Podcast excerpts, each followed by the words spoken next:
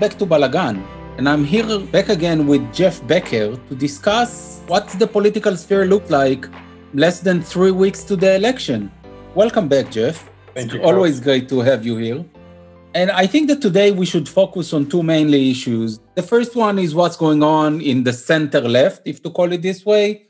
And the other one is something interesting that is happening in the ultra Orthodox camp in Israel. So, Jeff, which one of them do you want us to start with? Well, the thing is, is that everything in a way is all connected to each other. So what we're seeing right now is an uptick in popularity for two parties running in the election. There's Yesh Atid, led by Yair Lapid, which is a centrist, center-left, but secular party. Then you have Uh, Avigdor Lieberman's Israel Beitenu party, which is a right-wing and secular party, and they're both starting to gain in the polls. And a lot of that has to do with the ongoing situation between the Haredi population and the secular population of Israel. You know, regarding coronavirus restrictions and the floating of social distancing rules and the continuation of protests in the Haredi sector, where actually one person was unfortunately killed at a recent Haredi protest a couple Yes. days ago. So there seems to be this narrative that's coming out of this election of it being, you know, secular versus religious. And both the secular parties and the Orthodox parties are really starting to hop onto this narrative and see if they can gain more support within their respective spheres. So you placed it correctly. There is a big anti religious sentiment that is growing in Israel, and it definitely shows in the polls as Yair Lapid is getting stronger. And actually, Lieberman, who's still in the area of seven to eight mandates, I actually think that he may be the surprise of these elections. He's going to be the joker because at the moment, that's an important you know, number more than 30% of Israelis are not even sure if they're going to go vote. But when you check how many of them are trending to the left and how many of them are trending to the right, more than 70% identified as former Kahol Lavan and Labour Party voters, which means that in theory, they have the potential of 14, 15 mandates more that are at the moment sitting at home. So, what Lieberman is actually trying to do is to provoke this anti religious sentiment and try to bring those people to him. With Yair Lapid, it's more complicated though, because Yair Lapid is not attacking. If we're checking the campaigns, then Yair Lapid is staying silent. I mean, he works hard among his people to try and push towards voting, but he's not running any official campaign against Netanyahu or against the ultra Orthodox. He's trying to stay low. He's not even saying that he's running from prime minister like Gideon Saar is saying, for example, or Naftali Bennett. So most of his potential voters are actually, you know, Labour and Meretz party voters. And some of them are maybe Gantz, and he's also running with Lieberman's potential voters. But if he's going to hit too hard on the left, he may lose Meretz because Meretz is nearly crossing the thresholds at the moment. That's something that we're going to discuss in a few minutes. But Meretz is barely crossing the threshold. The Labour Party is not rising above six to seven mandates. And also Benny Gantz, that nobody understands why he's still running. Some people still have this wishful thinking that if things will happen and nobody will be able to form a government and there will be a transparent government, then in November, based on the basic law that they changed, the basic law of the government, then by hook or by crook, he's going to become the next prime minister of Israel. I'm quite sure that regardless of everything that's happening, if there is one thing the upcoming Knesset is going to do, is going to change the basic law back again to make sure that even if Benny Gantz is still in the Knesset, he will not be the next prime minister by any chance. So Benny Gantz is still holding four to five mandates. He's also on the verge of not crossing the thresholds. But it's interesting because his campaign is actually biting the Labour Party at the moment. He's saying, I'm a Yitzhak Rabin's successor. I'm doing, you know, and it's really awkward, you know, seeing everything that's going on in the political sphere at the moment. Yeah. The thing that's interesting about Lapid that you mentioned is that how he has to tread so lightly, you know, in the center because he wants to strengthen his party, but he also knows that parties on the left, like Labor and Meretz and even Blue and White, he's going to need them in the Knesset in order for him to have some sort of a political support base. You know, if Lapid wants to be able to form a government, he's going to need parties like Labor, Meretz, and Blue and White. So he has to make sure that, you know, his party is strong, but also that those parties are strong enough to a point that they don't fall under the 3.25% threshold that you need to get into the Knesset. But the one politician right now who's really standing out for me in this campaign cycle is Avigdor Lieberman. I mean, what he's doing right now, you can honestly just go on Facebook and whether it be in Russian or Hebrew, I think he might actually have a English post as well. He's running a very effective campaign right now where essentially what he's doing is he's going through mapping each city in Israel and marking how many people in that city have not voted. And then he's trying to get everyone to wake up or else you're going to have to live in a halachic state run by the Haredi parties and the messianic parties that he likes to call them. So he's marking, you know, how many people in each city and secular cities specifically. You know, we're talking like Rishon LeZion, Holon. Yeah. He's targeting secular cities and saying, all right, you know, 10,000 people haven't voted in secular city of Rishon LeZion. If you want to be able to have public transportation on Shabbat or take your kids to a museum on Saturdays. Just take the time to go and vote, or else, you know, you're going to be living in a religious state. And it's starting to look like this campaign strategy on behalf of Lieberman is proving to be pretty effective as he's targeting voters who just seem totally disenfranchised with the whole fourth election, but he's trying to make it hit home for them. He's trying to attack this on a personal level. And, you know, I can't really say the same for Yair Lapid. The reason why Yair Lapid would still probably gain a good chunk of secular votes is just kind of the background history behind Lapid and the Yesh Atid party, just notoriously being a secular party, as well as Lapid's father historically also being, you know, one of the most, you can debate me on this, but arguably one of the most anti-Haredi uh, members of the Knesset. So I think it's this new campaign strategy by Lieberman, which you can argue is enticing the secular public both to vote for Lieberman's Israel Beitenu and Lapid's Yesh Atid party. I will give uh, Lieberman credit for one thing. I mean, he's not my favorite politician, but his campaigns are always straightforward. When he was against the Arabs, it was, you know, you cannot have a citizenship without loyalty. And when he's slamming the ultra Orthodox now, He's saying straightforward, I'm a Chiloni, okay? It's either me or the ultra-Orthodox in the government. And if you want a halacha state, vote for somebody else. If you want to make sure that we'll take care of the secular rights, then vote for me. I think that it's going to work out for him, at least with two to three more mandates. But having that said, I think that at this point, the center left or the anti Bibi camp, I don't even know how to call it at this moment because we also have Saar, who's anti Bibi from the right, and you have Lieberman, who is maybe yes or no Bibi. You can tell with Bennett, and I'm quite sure that he will go with Bibi if Bibi will need him.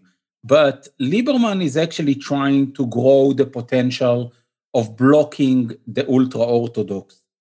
I'm not sure if he'll be able to do it successfully because eventually, when you're talking about Yair Lapid, Yair Lapid is trying to walk. Uh, in Hebrew, we say "lalechet ben tipot," to walk between the raindrops in order to stay dry. And he's trying to stay dry and not to piss off the ultra orthodox parties. And the reason he's doing that, if we're looking at the polls at the moment, the Likud has a stable 28 to 30 mandates and Yair Lapid is growing, but he's growing really slow. He's now stable at 18 mandates and he's sourcing to get to 20. But if the mandates map will stay as it shows in the polls at the moment, he will have to form a coalition with Bennett, Lieberman, Saar, Meretz, Labor, and either the ultra Orthodox or the Arab lists. I doubt if Saar and Bennett will let him do something like that. And also, I doubt if they will let him be the next prime minister. Yeah. Naftali Bennett already said he wouldn't sit under Yair Lapid.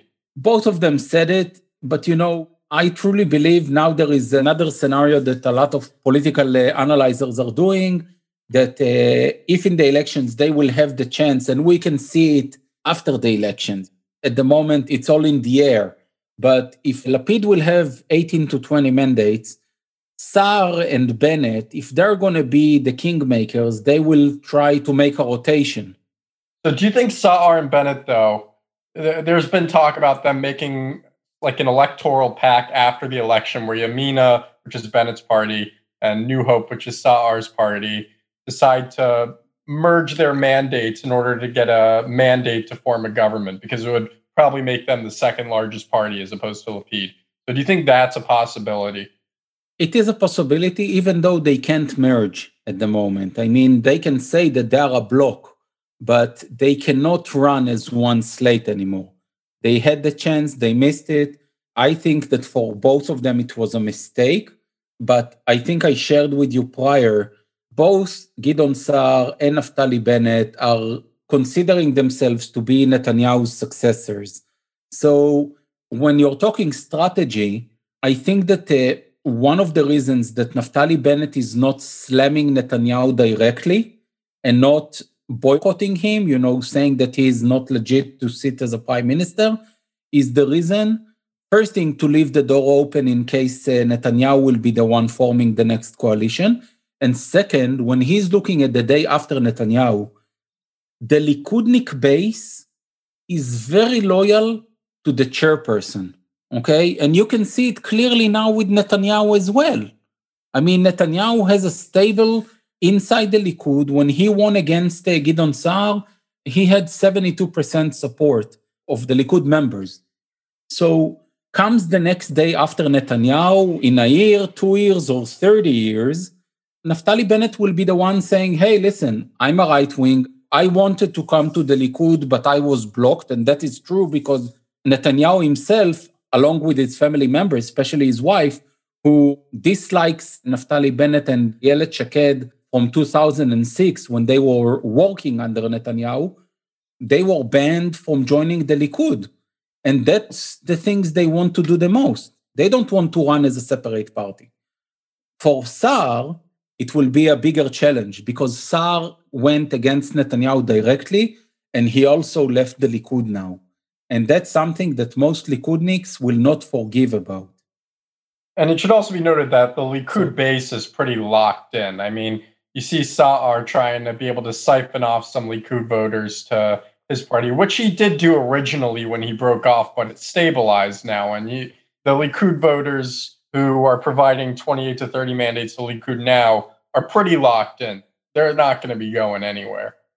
Exactly. I mean, you're not going to see a big tiebreaker in these elections.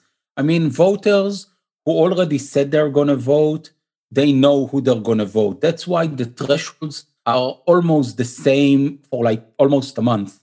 You don't see drastic changes in favor of anybody. And that's why I'm saying that the only game changer can be if the people that are not planning to vote at the moment, 70% of them are center left, which means that the majority of them are secular. And if Lapid and Lieberman or, you know, Nitzan Horowitz from Meretz and Merav Michaeli from the Labor will not get to them, then they're not going to make any difference in these upcoming elections. So you mentioned Meretz and Labor. They're both holding steady or, you know, Labor at about six or five mandates. Meretz is actually, you know, may not be able to even get in, which could pose a big problem. So what are they doing right now to try and capitalize on, you know, all these potential voters who probably won't go out and vote because a good chunk of them could be labor and Meretz supporters and the entire Israeli left is in desperate need of support right now. So it's interesting how the Israeli left has declined over the years. We'll start with the Labor Party. The Labor Party, you know, if we go back prior to being the Labor, it was a Ma'arach, and prior to the Ma'arach, it was Mapai, you know, David Ben Gurion, Golda Meir, the founding fathers of the establishment of Israel. And after the assassination of Yitzhak Rabin, they lost direction. Three main things happened. The first thing is that they lost orientation and they started being apologetic for everything. The Likud was spamming them all the time about the Oslo Accords and the government's policy. And instead of, you know, having a backbone and standing up for what they believe, they did not. They failed to do it. The other thing is that the Labour Party has the tendency, or at least their voters, their supporters, has the tendency to capitate the heads of the Labour leaders. Do you know how many leaders the Likud had since 1948? I couldn't give you an exact number. Here, I'll take a guess. All right, so you have uh, Menachem Begin, Yitzhak Shamir, right? Netanyahu, right? Sharon, and then Netanyahu again. So four. Exactly, it? four leaders. Oh, exactly. I, I, get an A plus for uh, my Israeli history today. Make sure to tell my old professors. Now I'm going to ask you about the Labor Party. Oh no, no, no, no, no, no! I, I too many to count even since the year 2000, I probably couldn't name all of them. So let me tell you, okay? Ever since the formation of the Labour Party, which was the first one was Levi Eshkol in 1968, when they formed Mapai, they formed the Hama'arach, they had 12 leaders. Out of them, okay, if we're going to go from Ehud Barak from 2001 until today, they replaced seven actually they had eight elections and they had seven labor leaders in 20 years. It's insane. You can't run any policy. You can't form any long term strategic planning. And that's something that they do. I mean, if you'll go and check the constitutions of the parties, then the Likud constitution says that they're going to hold the primaries prior to the election, which means that if you get elected to become the leader of the Likud, and you go to the opposition, you have the chance to prove yourself either in the opposition or as the prime minister. The Labour Party is capitating the head of the leader right after the elections. So it means that now Merav Michaeli, and I hope for her that she will be able to change it, they're going to election in March. Comes April, people will come and tell her, okay, you failed. Now we want to do another election for the chairperson of the Labour Party. Doesn't make any sense but it happened before, and I assume that it's going to happen again. And that's the Labour Party. If we'll go to Meretz, Meretz is way more stable when it comes to its leaders, okay? But Meretz became, it's a niche party. I mean, unlike the Labour Party, who was more of a center left, if to be honest, Meretz was the one always dealing honestly with human rights, with immigrants, with gay rights, with the Palestinians. But at one point, I would say that they became righteous, too righteous, and people got tired of it. I can share from my personal experience. In 2001, I met MK Ran Cohen. Ran Cohen was an amazing public official. He was a member of the Knesset for Meretz Party. It was the elections that Ehud Barak lost. And Tamar Zandberg, by the way, was his assistant at that time. That Who's was now the, the one first, of the heads. Tamar Zandberg. Later on, she will become the leader of Meretz, and she will be capitated also with Meretz. They didn't give her enough runway, but that's for another episode. He was talking, you know, for a whole hour. He was talking about the poor Palestinians and the poor refugees and everything. Now, Ran Cohen is signed on one of the most important social justice laws in Israel, which is the public housing law. In the 50s and the 60s, the state built a lot of public housings, and they would take a minimum rent, and you will have rights for life. You have it in New York, by the way, as well, but it's not in the same numbers. Ran Cohen decided he was the secretary of construction and uh, development in Israel, and he set a law that passed that all of the tenants will get their houses to themselves. They'll become the owners. Most of these now homeowners are actually Likud supporters. But you never saw Meretz is having a campaign about who was helping them. And people are saying, I met with settlers and people from Yerucham and development towns telling me, what uh, Yossi Sarid as a Minister of Education did here, or what the Rabin uh, government did here, was more than we ever got from any other government. But eventually, in the bottom line, they love the Arabs. So essentially, Meretz struggles because they have a big branding problem. It's not in the policies that they enact, because the policies they enact are actually pretty popular. It's just how Meretz portrays itself as a party is very unpopular, especially with the rising right wing sentiment in the Israeli public. Yes, because everybody cares about, uh, let's say, global warming.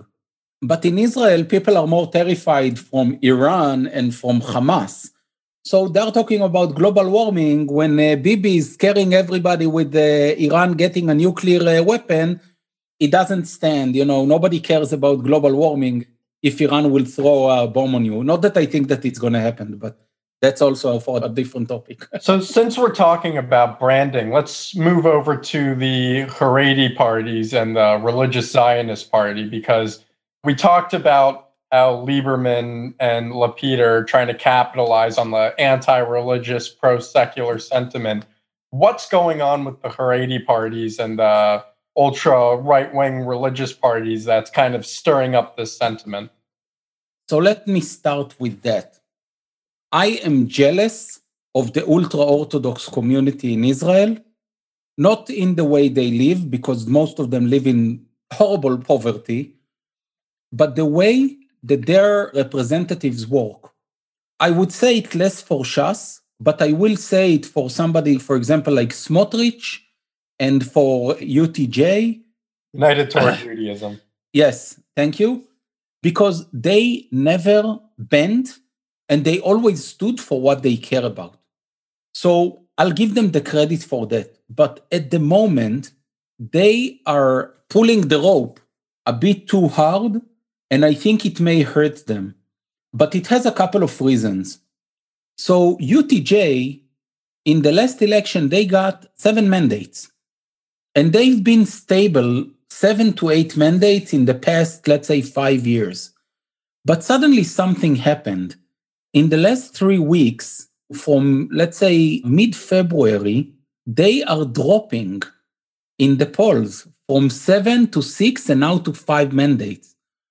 And what is happening there, and that's an interesting story, is that people started checking what's going on with the Ashkenazi ultra Orthodox because Shas is still stable on eight mandates. And apparently, the younger generation of the Haredim is a lot more nationalist. And Smotrich, who's also ultra Orthodox himself, he wants halacha state, just like UTJ. And he stands up for what he, you know, he talks the talk and he walks the walk, just like UTJ. He's also putting the you know anti-gay rights movement and the anti-arab movement and they are more nationalistic so they go to him. So now you see that utj are actually having a crazy fight against you know last week the supreme court in israel passed its decision on reform and conservative conversion in israel. So one of utj's mks who's actually very close in his opinions to Smotrich, his name is Yitzhak Pindrus, actually said that a female soldier who's uh, converting in the IDF is still a shikse, and her conversions mean nothing. They actually posted last week a campaign talking about the bar mitzvah. They had some videos of dogs with, you know, talitot and tefillin and uh, said that it was from reform communities here in the US. And they're starting to target, you know, that they will keep the state closer to the halacha and not to give power to the reform and the conservative. They aligned with Smotrich on banning, you know, Gilad Kariv, Rabbi Gilad Kariv from the reform movement. He's number four at the Labor Party's list. And they said that if he's going to get elected, they will not attend any of the meetings that he's going to join, which can actually be a great thing for the opposition because if he's going to be in one of the Knesset votings and they're all going to leave, the opposition will have bigger chances of passing those uh, laws. So they are putting a lot more pressure now on having a harder campaign on their people in order to get those votes back. But I will say that Bezalel Smotrich got the votes from both them and Naftali Bennett. Okay? None of them has the interest that Smotrich will lose the mandate. Because without Smotrich, the right wing is going to lose four to five mandates. Okay? And even though the center left has a bigger challenge because they at the moment have four parties that are uh, in the danger zone, which is Kahol Lavan with Benny Gantz, Meretz with uh, Nitzan Horowitz. You have um, Kalkalit, the economic party with Yaron Zelekha, who's taking at the moment two mandates from the left wing. He's not going to cross the thresholds, but he's still going to take those two mandates. And you also have well, I can't call him left wing, but Mansour Abbas, he's still running and he's not crossing the threshold. So it's a win win situation for the right wing anyway. So they want to make sure that UTJ, the Ashkenazi Haredi party, and Smotrich both pass the threshold, which I think they will, but there's still a lot of infighting going on in the religious camp. Yes, definitely. Actually, I would say that most of the campaigns outside of Lieberman's campaign are going to be, I would say, cannibalism campaigns. You know, within your camp, trying to bite each other instead of trying to find the audience of the despaired ones or growing your credibility. It's going to be interesting. And we definitely, you know, everything I said here about forming a government with trio of prime ministers between Bennett, Saar, and Lapid or something like that, it's all in the air. I mean, it's nothing. Uh, stable. It's all uh, assumptions and will definitely be smarter after the elections themselves. We also need to remember that the 23rd is the day of the election, but the date to post the formal resolution is March 3rd, which is uh, mid Passover. You know, after posting that, you know, everybody will have 14 days to try and form a majority of uh, members of the Knesset so it's going to be mid March before anybody can go to the president and ask for the mandate to try and form a coalition. It's going to be a very tense time in Israel. Well, good because it'll, honestly, give us, it'll give us something to talk about. I mean, you know, who knows? We'll probably end up having a fifth election. So it's a possibility. Oh, definitely. That's the one thing that everybody wants. yep. But I will say that. I mean, Netanyahu is the number one campaigner. I'm saying it all the time. I've been saying it to you every time we speak about the campaigns, he's slamming everybody, and it's amazing to see that. It's not as successful as in the past, but we may see his strategy changes. At the moment, you know, he's doing all of the campaigns around the vaccinations, but since you don't see a drop in the numbers of uh, sick and death people in Israel, then he may change his strategy. We should have a really so interesting we'll couple of weeks coming up. Oh, definitely. Look forward to talking to you about it more. Yes. And thank you very much for joining me today, Jeff. We'll definitely speak again really, really soon about what's happening in Israel. And thank you all for listening. Stay tuned to another episode of uh, Balagan. I hope you enjoyed today's episode and wanted to thank you for joining me. If you like my podcast, feel free to rank it and share it with others. I also invite you to subscribe to my podcast so you will get updates when a new episode is on the air. And last but not least, I invite you to check my website, Balagan, www.balagan.ltd, for more content about Israel's history and politics. Bye for now, and have a great day.